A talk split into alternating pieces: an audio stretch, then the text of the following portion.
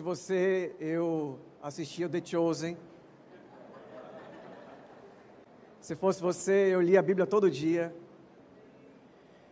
A gente está no final de uma jornada muito especial, quando nós meditamos naqueles que foram escolhidos por Jesus para levar a mensagem de que o reino de Deus está no nosso meio.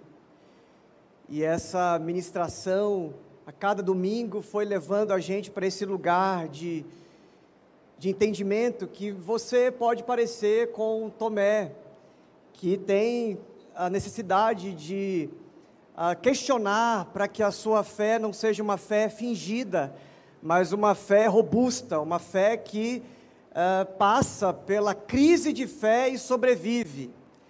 Já disse alguém que uma fé que não é abalada não pode ser chamada inabalável. Então, o Tomé foi o nosso principal é, discípulo na primeira ministração. Depois falamos de Natanael. Natanael sobre aquele, aquele que Jesus uh, fala: Eu te vi sentado debaixo da figueira. Eu conheço as, as tuas questões, as tuas angústias, os seus medos, o seu passado. E nós trabalhamos isso também, de que não importa a sua dor, não importa de onde você veio, Jesus vê você. E Ele usa a sua miséria e transforma no seu ministério. Falamos semana passada sobre Simão, o Zelote, aquele que era tão rigoroso com a sua ideologia, a sua religião. Ele era zelote porque ele fazia justiça com as próprias mãos, em nome de Deus. E aí nós vimos Jesus desconstruindo né, nas Escrituras, em vários outros momentos a gente vê Jesus uh, quebrando essa mentalidade de que eu resolvo as coisas aqui na terra com a força do nosso braço, com as ideologias que a gente é ativista às vezes, em detrimento à nossa obediência a Jesus. Acontece isso, nós somos esses seres humanos complicadinhos, que gostamos de, em nome de uma religião, em nome de uma instituição, massacrar as pessoas. E por causa disso, nós traumatizamos muitas pessoas que deixam de ir para o caminho de Jesus, porque nós nos sentimos boca de Deus no mundo, e falamos em nome de Deus, na autoridade de Deus, sem medir as consequências. De vez em quando eu sou questionado para trazer para o púlpito da refúgio algumas pautas.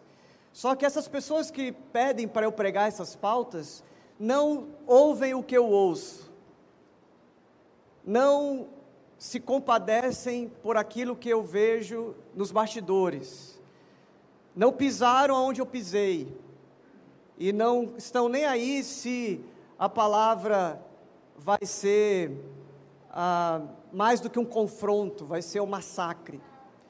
Existem pessoas aqui que estão sendo evangelizadas primeiro, para depois serem discipuladas.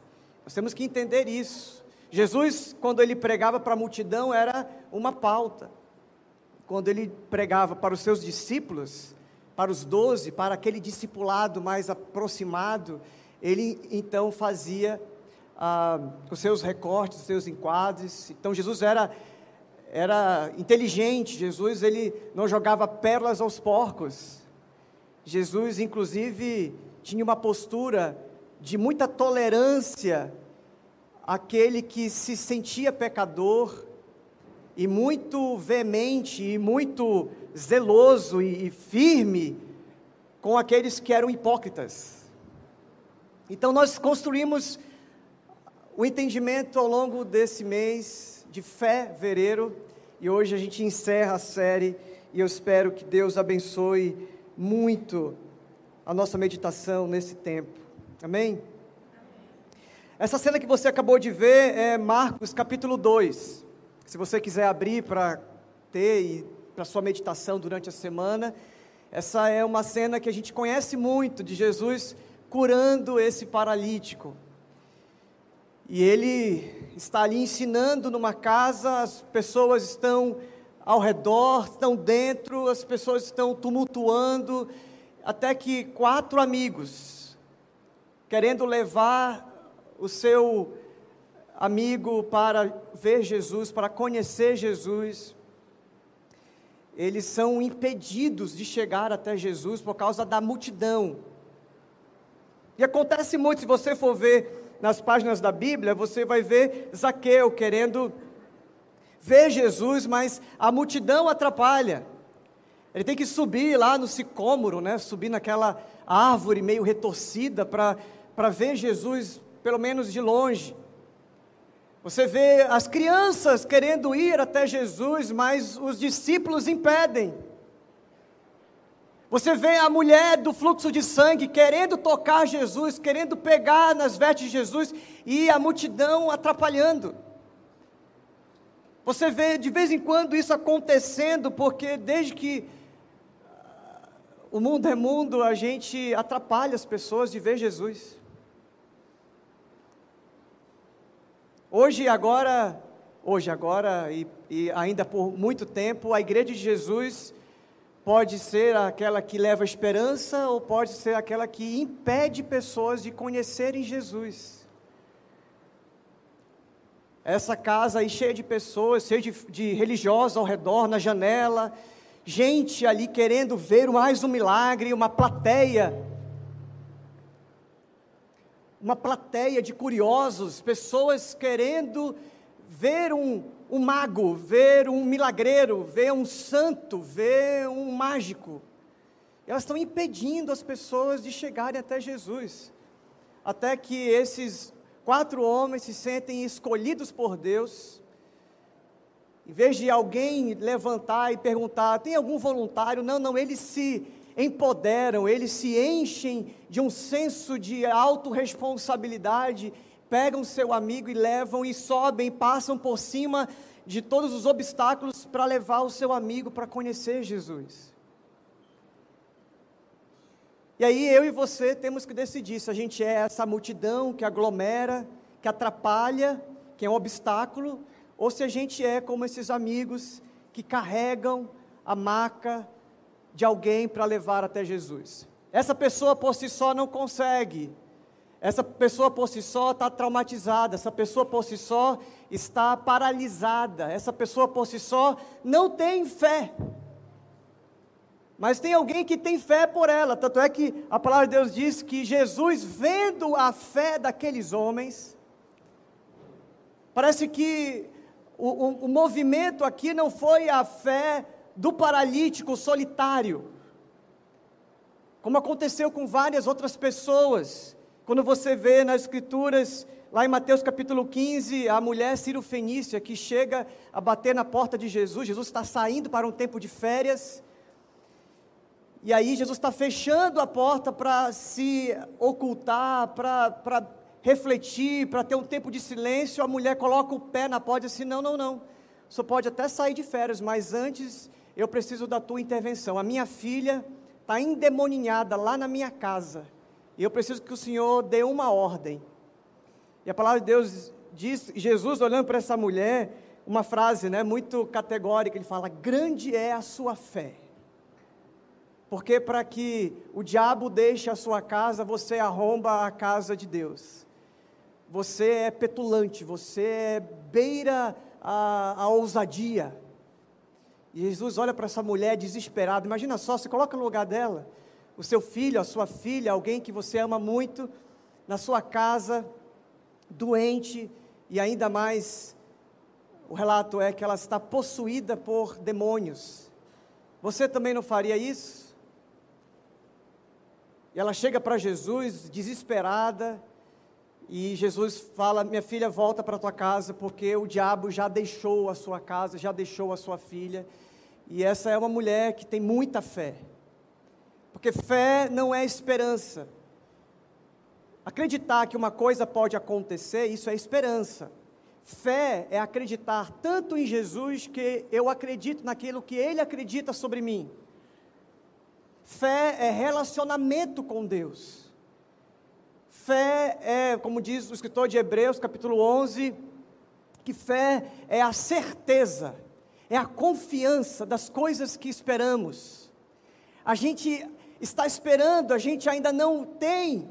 É como a gratidão, alguém podendo agradecer a Deus antes da bênção. Quando Jesus multiplica os pães e os peixes, ele pega ali os cinco pães e dois peixinhos do meninão que traz o seu lanche, que oferta aquele pouquinho.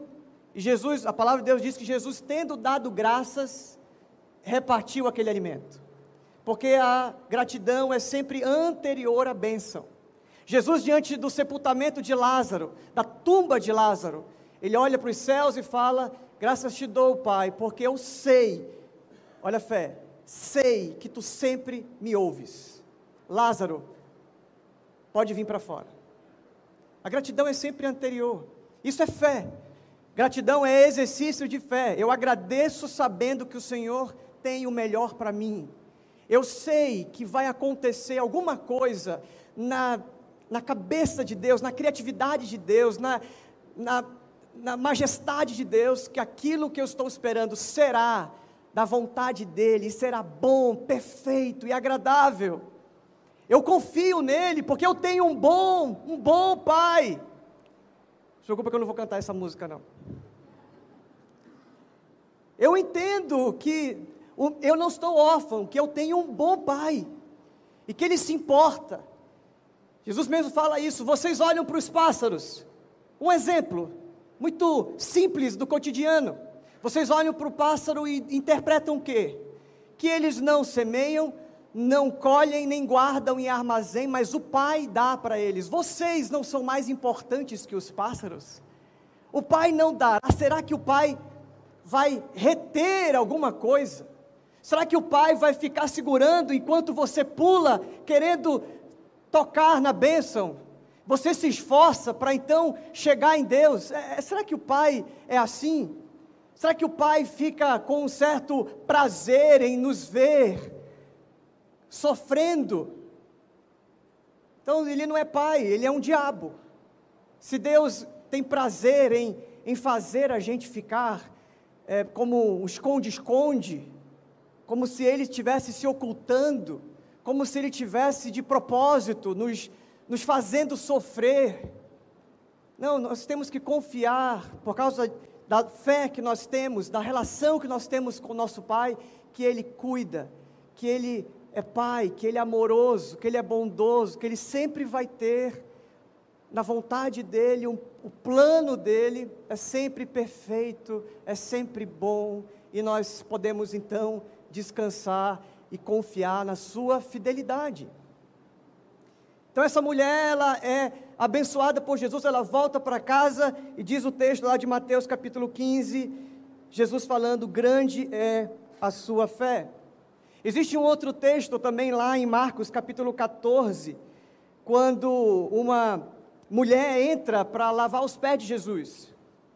Ele está numa refeição e ela, aquela mulher invade aquele recinto e começa a lavar os pés de Jesus. E Jesus fala, elogia aquela mulher, dizendo que aonde esse evangelho for pregado, a história dessa mulher será contada.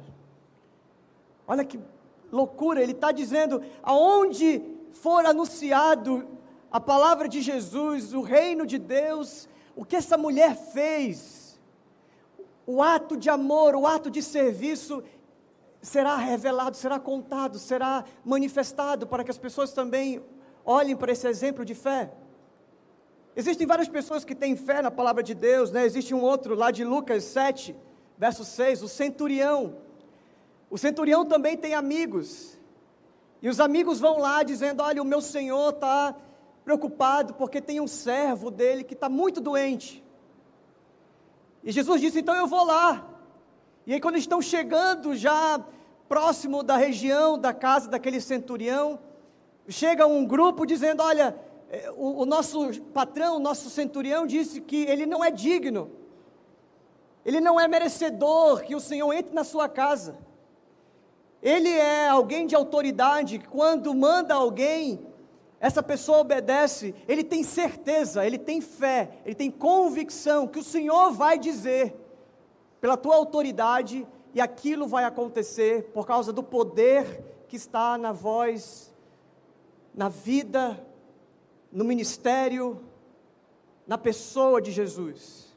Então, Jesus olha para essa cena, para esses amigos, falando desse comportamento do centurião e fala que não tinha visto ninguém com tamanha fé. Ele diz: jamais vi fé como esta em Israel. E aqui é muito interessante, porque nós temos de novo amigos levando a mensagem, amigos intercedendo por alguém, como uma mãe que intercede pela filha que está endemoniada. E eu poderia passar aqui algumas horas falando para vocês de exemplo de fé, mas eu quero destacar que esses quatro amigos tiveram fé, tanto que a fé, ela não é só uma coisa mística no mundo das ideias. A fé, ela é tão convicção em mim que me faz dar passos. E eu gosto de brincar e dizer que nunca é passo no escuro, é sempre passo na luz. Quem tem fé nunca dá passo no escuro. Quem tem fé, quem conhece, quem tem relacionamento com Deus como Pai, nunca dá passo no escuro, dá passo na luz. Sabe para onde está indo, sabe que o Senhor é comigo. Ele só diz: seja forte e corajoso, porque eu sou contigo por onde você for. Então, essa fé, essa experiência me preenche e, e ganha raízes em mim, e eu começo a andar de fé em fé, de experiência em experiência. E eu fico até acostumado com o extraordinário. O extraordinário fica ordinário. Porque eu estou andando nesse lugar que quando os obstáculos aparecem à minha frente, em vez de eu ver os obstáculos, em vez de dizer, é complicado, né? Esse cara aí acabou de começar o ministério, já está todo metido, tem um monte de gente ao redor dele e ninguém consegue acessar esse cara. Não, em vez de eles ficarem reclamando, em vez de achar culpados, eles dão um jeito, porque a fé é a certeza das coisas que não se veem. E ele vai, e eles olham um para o outro, né?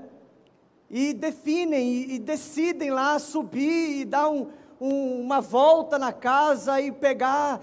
Olha só, eles não estão fazendo um exercício de. Como é que é aquele exercício de quem pula de um prédio para o outro? Le, parkour, né?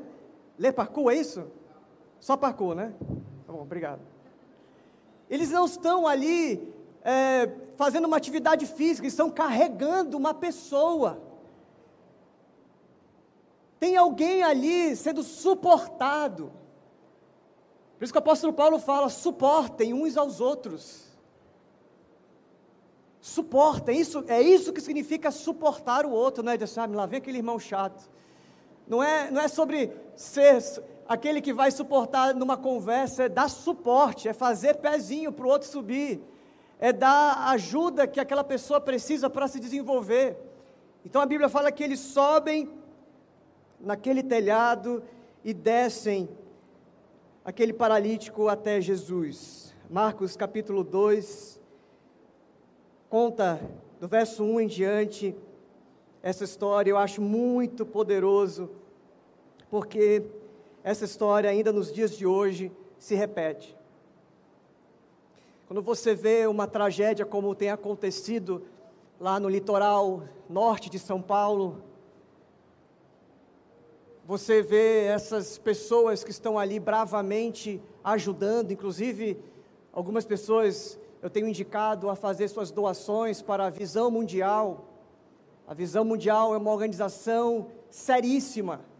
E se você quiser fazer parte desse movimento do bem, para cuidado de crianças e pessoas que estão passando por essa situação ali no litoral norte de São Paulo por causa das enchentes e chuvas fortes, você pode fazer a sua doação. Entre lá no Instagram, Visão Mundial BR, e você pode ajudar com o seu Pix, com a sua oferta. Nós, como igreja generosa, entendemos que é, nós devemos ser bênção não só para a cidade de Manaus, não somente para este lugar, para esta comunidade que se reúne aqui, mas também para o mundo. A Renata, a pastora Renata, que é do meu pequeno grupo lá de casa, do meu bunker, falou: Olha, pastor, eu fiquei sensibilizada e eu fiz a minha oferta. Eu estou contando isso não para exaltá-la, mas para dar um testemunho de bondade, como isso tem acontecido no nosso meio. E é esses quatro amigos se repetindo na história ainda hoje. Gente que suporta, gente que não olha para o obstáculo e trava. Porque esses amigos também poderiam ficar paralisados. A paralisia de um pode contaminar a mim. Mas eles não, eles olham para o obstáculo e vão a si mesmo. Eles têm um movimento de fé. Eu acho bonito no The Chosen que Jesus olha para essa personagem que é a Tamar, que tinha visto no episódio anterior Jesus curar um leproso. E ela ali leva, porque soube que Jesus podia fazer, porque Jesus tinha feito uma intervenção no dia anterior. Ela leva o seu amigo, ela articula, ela leva, apesar dos obstáculos. O obstáculo não para ela, o obstáculo é combustível para ela. Tem gente que quanto mais difícil é a coisa, mais fica cheio de energia. Tem gente que diz assim: olha, tá difícil, então deve ser vontade de Deus que não seja. Está difícil, é provável que Deus não queira fazer nada. Não, meu irmão, cadê a sua persistência? E é claro que tem um momento que a gente para, a gente discerne, né? A gente ora e Deus fala assim: não, isso aí não, não vai ser desse jeito, não, porque na oração a gente conversa, a gente fala e a gente ouve. E em vários momentos eu fui para curar uma pessoa, fui para orar no leito de um, de um hospital e Deus curou instantaneamente. E eu estou acostumado a isso. Há pessoas que dizem, pastor, meu filho está lá em casa com febre. Olha, Deus já deu a, a cura para o seu filho, ele já está curado. E depois a pessoa me ligar e dizer, aconteceu, pastor, cheguei em casa e meu filho estava saltitando, eu tive que segurar o menino que estava muito enérgico. Por causa do que Deus fez na sua casa porque você estava alinhado com o desejo de Deus, e Deus definiu e decidiu que seria assim. O obstáculo não para. Os homens lá tumultuando a chegada daquele homem até Jesus não paralisou aqueles camaradas, aqueles amigos do peito, aqueles irmãos, camaradas, aqueles que olharam para o obstáculo e viram como uma oportunidade.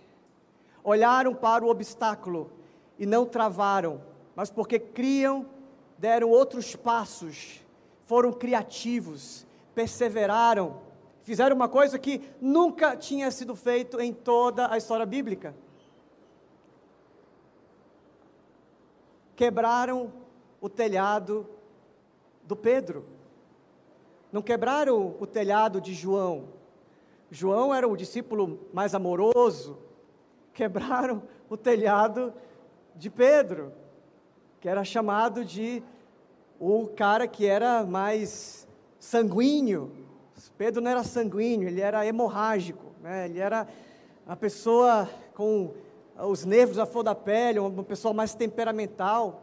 E eles quebram e aí, quem foi que consertou esse telhado? A história não conta, mas eles quebraram, eles não mediram as consequências, eles foram movidos pela convicção, movidos pela fé, movidos pela certeza que Jesus faz infinitamente mais infinitamente melhor do que você possa imaginar. Então, descer daquele homem, Jesus elogia, eu, essa, essa é uma coisa que, que salta os olhos quando a gente está lendo o texto e vendo a fé desses homens. Jesus, antes de fazer qualquer coisa, ele perdoa os pecados daquele homem. Eu acho também muito simbólico isso. Às vezes a gente está lendo a Bíblia, a gente lê muito rápido, passa, é, é só uma história. Não, é, tem muito conteúdo aqui. Jesus poderia dizer: Meu filho, você está curado. Levanta e anda. Olha só o que Jesus está falando. Meu filho, os seus pecados estão perdoados. Porque o que pode paralisar a gente, meus irmãos, são os nossos pecados. Os nossos pecados e a consciência de remorso, de culpa, de medo, de castigo, pode paralisar a sua fé, pode paralisar a sua vida. Então, Jesus, de, antes de qualquer outra coisa, ele perdoa os pecados. Porque se você não for perdoado, você pode até saltitar, você pode até dançar, pode sair correndo, mas a, a culpa, a vergonha, o medo, o ressentimento, vai te puxar novamente e você vai em pouco tempo voltar a se arrastar. Por isso que Jesus primeiro perdoa os pecados, olha, os teus pecados estão perdoados. A gente não sabe como isso está relacionado, se ele fez alguma coisa, que então a consequência foi é, um acidente, ou a consequência foi ele ter ficado doente, a gente não sabe. Mas de, alguma, de uma certa forma, o que Jesus está fazendo aqui, como cura completa, é perdoar primeiro o pecado. E quando eu não tenho meu pecado perdoado, quando eu vivo com fantasmas, quando eu entendo que em vez de ser pai, Deus é um juiz que está correndo atrás de mim para me massacrar, para me fazer mal, para me punir. Então Jesus resolve: olha, o teu pecado, o teu passado não te condena mais. E é muito interessante porque ele fala: levanta, toma a tua maca. Por que Jesus fala, levanta e toma a tua maca? Por que Jesus manda ele pegar a sua maca? Porque, queridão, até aqui, alguém carregou a maca para você, com você em cima. Agora que você está perdoado, agora que você está curado de forma completa, a maca de quem você vai dar suporte? Quem agora vai estar no lugar que você vai dar suporte? Quem você vai trazer para eu curar? Quem você vai trazer para eu perdoar? Que quem foi tocado por Jesus se reveste de uma responsabilidade, se reveste de um ministério que Paulo chama de ministério da reconciliação. Abra comigo sua Bíblia, por favor. Você pensava que eu não ia ler a Bíblia contigo, né? Como a gente já assistiu a cena, eu julguei melhor a gente só ficar com isso na mente, mas eu quero ler um texto com vocês de 2 Crônicas, desculpa, 2 Coríntios, capítulo 5, verso 18 em diante. 2 Coríntios 5, 18 em diante. Esse texto é maravilhoso. E tudo isso vem de Deus, aquele que nos trouxe de volta para si por meio de Cristo e nos encarregou. Olha isso, olha o jogo de palavras. Nos encarregou, nos deu um cargo, nos ensinou a carregar. O que? Nos encarregou de reconciliar outros com Ele Pois em Cristo, Deus estava reconciliando consigo o mundo, não levando mais em conta os pecados das pessoas, e Ele nos deu esta mensagem maravilhosa de reconciliação. Agora, portanto, somos embaixadores de Cristo. Deus faz seu apelo por nosso intermédio. Falamos em nome de Cristo quando dizemos reconciliem-se com Deus. Reconciliem-se com Deus. É exatamente isso que acontece quando alguém carregou você até Jesus. Nós tivemos essa semana, na terça-feira, os batismos. Quem estava lá nos, nos batismos? Foram abençoados? Eu sei que aquele dia ali vai ficar marcado na tua mente para sempre.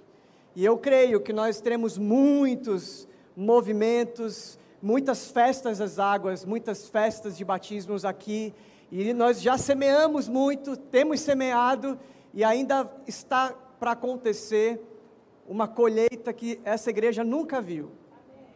E eu quero te chamar a fazer parte desse movimento, porque um dia esse pessoal que batizou foi batizado.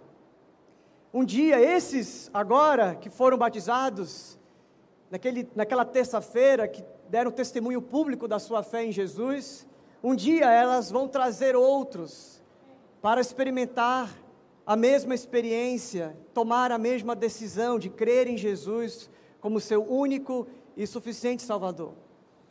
Porque esse é o fluxo.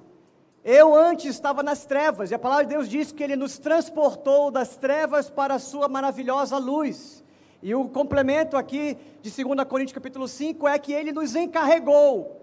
Agora, meu irmão, você que não está mais nas trevas, enquanto você estava nas trevas, você precisava de alguém para te carregar, alguém para te instruir, alguém para orar por você. Agora que você está na luz, agora você toma esse cargo, você toma a marca de alguém. Você vai encontrar alguém para levar até Jesus. Senão você vai passar a vida toda como um bebezinho na fé.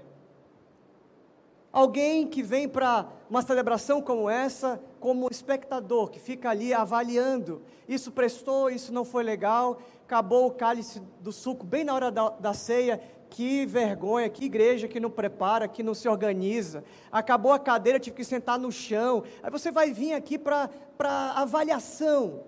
Como você faz com o Uber, você vai fazer aqui, das três estrelinhas, cinco estrelinhas, você vai decidir qual, qual é a experiência que você. Se o louvor tocou a sua alma, você chupou os beiços, levantou as mãos, e aí você vai ficar emocionado, você, rapaz, valeu e você vai passar a vida como um consumidor da fé dos outros. E nunca é você que dá suporte para ninguém. Então, aqueles que nasceram de novo agora têm esse encargo, essa responsabilidade de achar outros para levar para conhecer Jesus, para o encontro com Jesus. E não ser você uma pedra de tropeço, porque é isso que acontece. Se você não evolui na sua fé, na sua caminhada com Jesus, você não só não faz nada, como atrapalha. Jesus falou isso: quem comigo não ajunta, atrapalha. Você está sendo obstáculo. Tem gente querendo conhecer Jesus e você está atrapalhando, é um desserviço. Você está sendo até mesmo alguém que prejudica as pessoas. Jesus falou, ai daqueles que são como pedras de tropeço. E ele é duro, ele é, é firme com esses que, que, em vez de ajudar, atrapalham. Ele fala: é melhor que essas pessoas que atrapalham, que são obstáculo para que pessoas conheçam a Jesus, era melhor que se envolvesse uma corda no pescoço e numa outra ponta uma pedra muito pesada e se jogasse no oceano.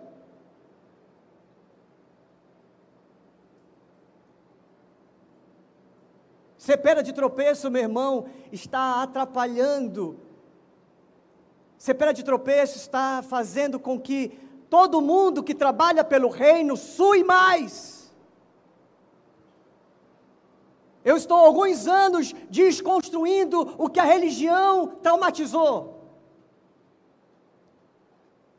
E a gente antes de qualquer coisa, precisa, antes de um evangelismo, antes de uma evangelização, de um discipulado, de um fluxo, eu tenho que desconstruir, eu tenho que dizer: não, não foi isso que Jesus ensinou.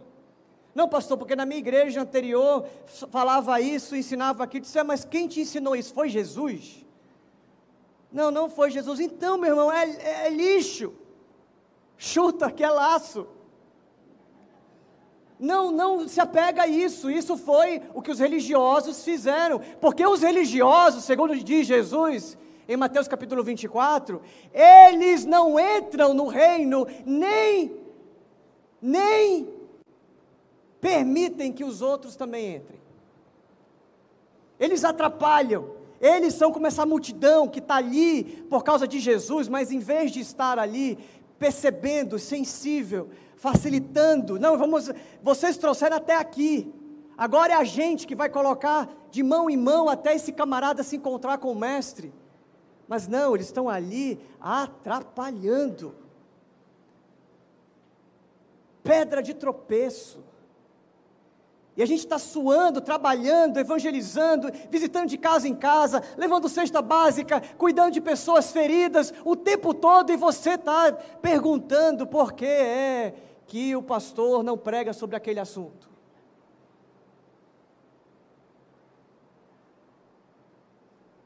Atrapalhando, fazendo fofoca, dividindo, pesando não faz nada, está todo mundo trabalhando e aquele lá só está avaliando, só está olhando da janela, questionando, criticando no seu coração, foi o que a cena mostrou lá. Mas graças a Deus, graças a Deus, tem gente que carrega maca ainda hoje. Graças a Deus, porque ainda hoje tem gente dizendo, pastor, eu quero fazer parte desse movimento do bem. Pastor, como é que eu faço para ajudar mais? Ah, meu irmão, quando alguém fala isso para mim, meu coração se enche de alegria.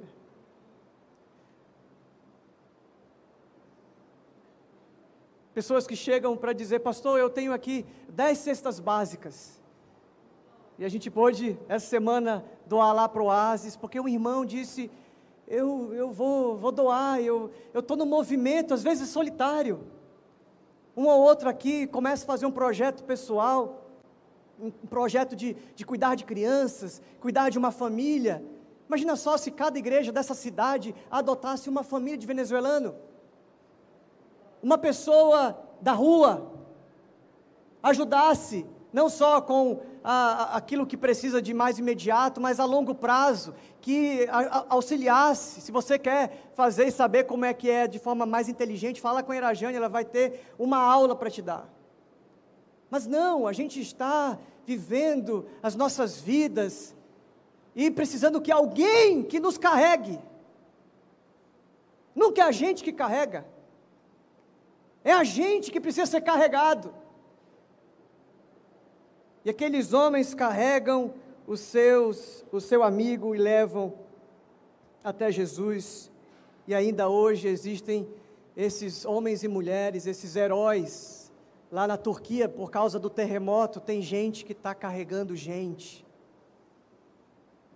Que em vez de ficar sentado vendo o noticiário, mais uma desgraça, muda. Opa, agora chegou no Big Brother. É assim que você está, assim que que a gente vai vivendo, totalmente insensível para a desgraça do outro. A Visão Mundial fez esse, é, esse programa de ajuda lá das, das pessoas no litoral norte e também várias outras iniciativas, também dos nossos irmãos índios e outras é, situações do, no mundo todo. E colocou lá: olha, se você quiser ajudar, você pode só acrescentar 10 centavos. Você pode doar 1 e 10. Você pode ajudar com muito mais, mas só coloca 10 centavos para a gente entender que é para essa, essa finalidade. E tem gente que está ofertando e fazendo a, a, aquela, aquela, aquele pingo, mas todo mundo ajudando faz uma grande diferença.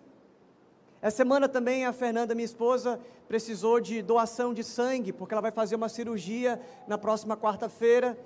E várias pessoas nos procuraram, pastor, eu quero doar e foram para lá, e teve gente que doou sangue e ainda doou uma oferta para ajudar com medicação, ajudar com tratamento.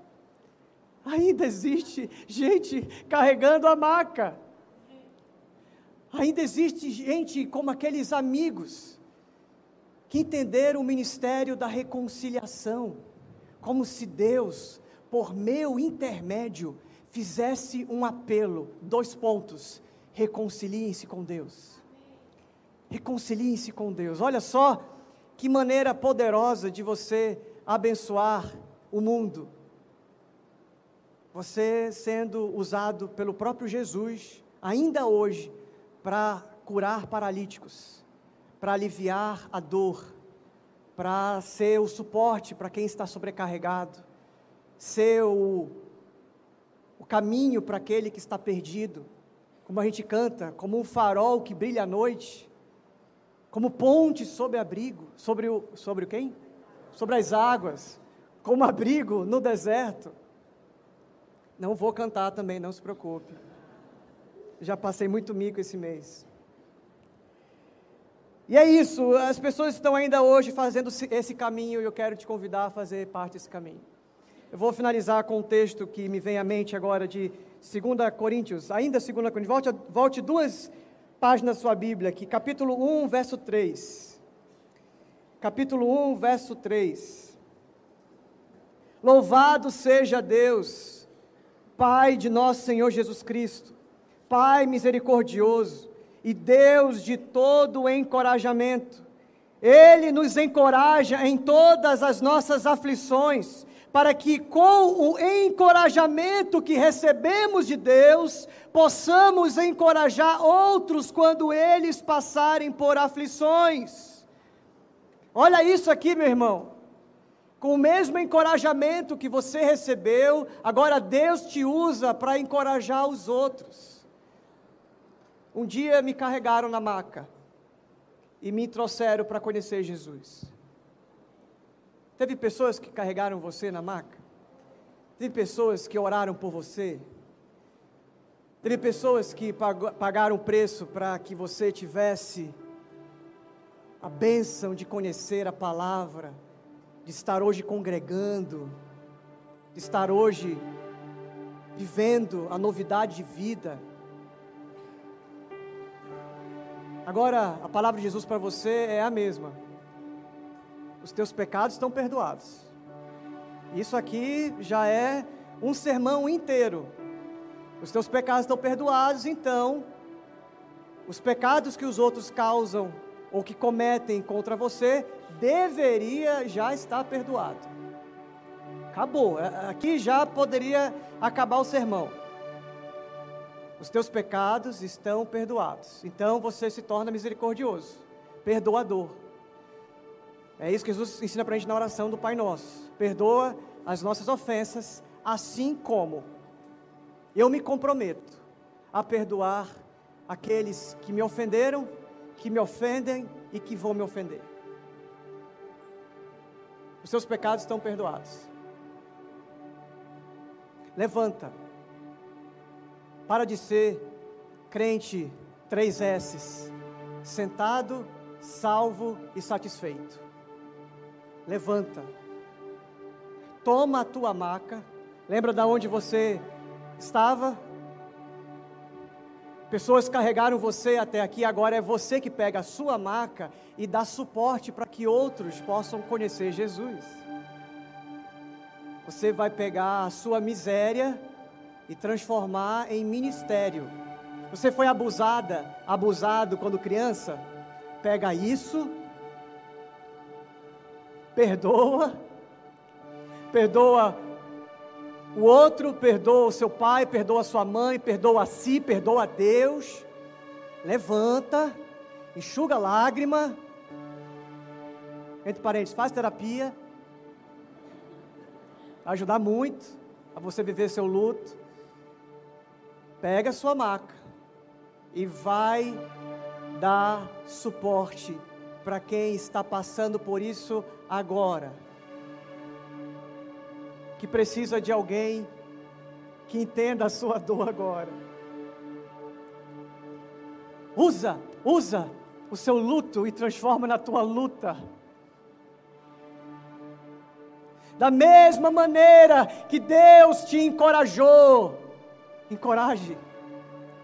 Assim como Cristo nos acolheu, acolha. Meu irmão, a igreja de Jesus no mundo vai ser uma bomba atômica. Quando os verdadeiros discípulos de Jesus entenderem isso, pararem de ficar pesando na marca de alguém, pegar a sua marca e dar suporte para outro. E em nome de Jesus, eu quero te dizer nessa noite: para de ficar assistindo. Para de ficar passivo. Para. Você tem o Espírito, você tem a palavra, você tem a salvação. Então levanta, pega a sua maca e anda, e caminha. Identifica quem está no meio do caminho, identifica quem está sofrendo, identifica os paralíticos, os paralisados, os feridos os doentes, os cegos. E dar suporte, a tua função no mundo é dar suporte, não é fazer cair mais, não é atrapalhar, não é obstáculo. A sua função no mundo, meu irmão, é ser luz do mundo e sal da terra. Porque todo cristão ou é um missionário ou ele é um impostor, já dizia Charles Spurgeon. E com essa fala, eu quero encerrar essa noite. Se essa mensagem foi para você, se você entendeu o recado da parte de Deus, feche seus olhos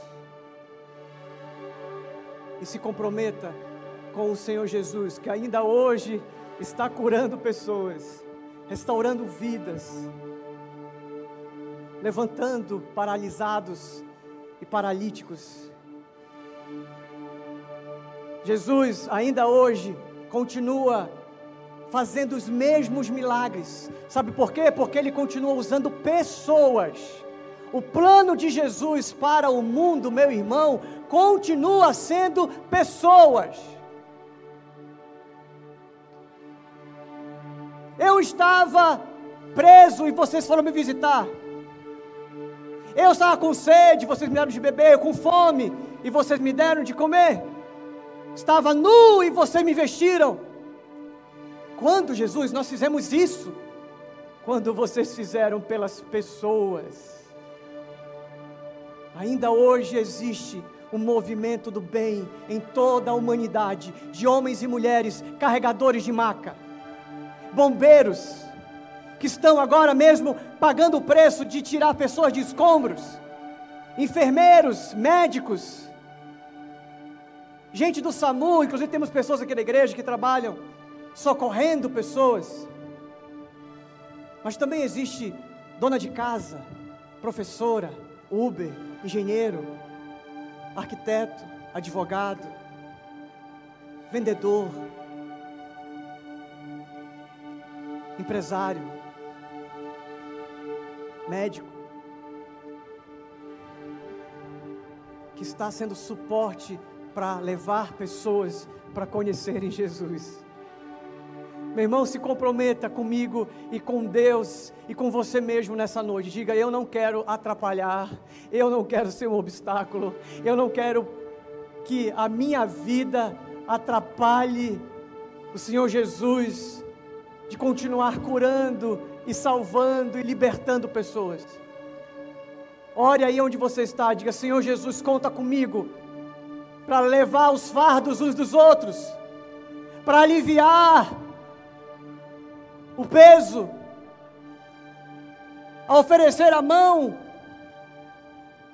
a amar antes de ser amáveis, porque o que a gente quer é só amar os amáveis amar quem se parece com a gente, amar quem se veste como a gente, amar quem é hétero como a gente, amar quem é classe social como a gente. A gente precisa virar essa página e parar de salvar aqueles que são seus amigos, que são correspondentes, que são seus pares. Vamos salvar quem está precisando quem realmente está na miséria, quem realmente está sofrendo.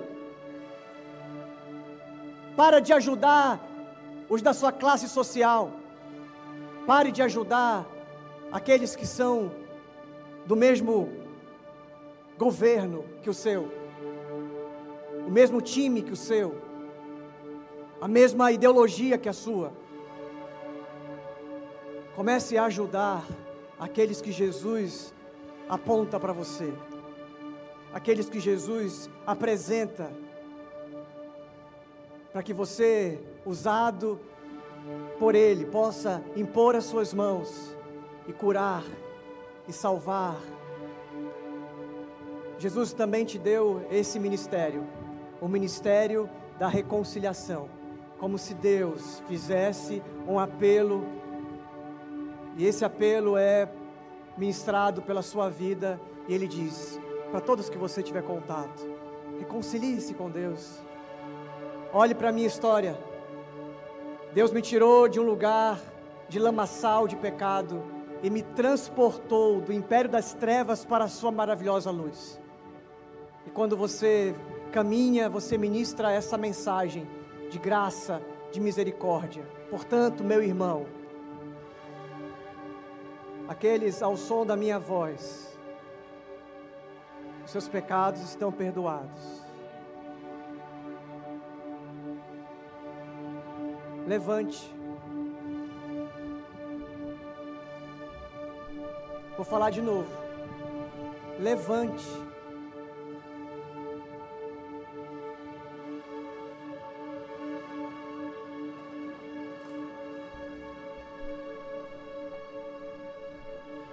Tome a sua maca, tome a sua dor, tome as suas angústias volte para sua casa. Deus abençoe a sua palavra, o seu desafio no seu coração. Amém.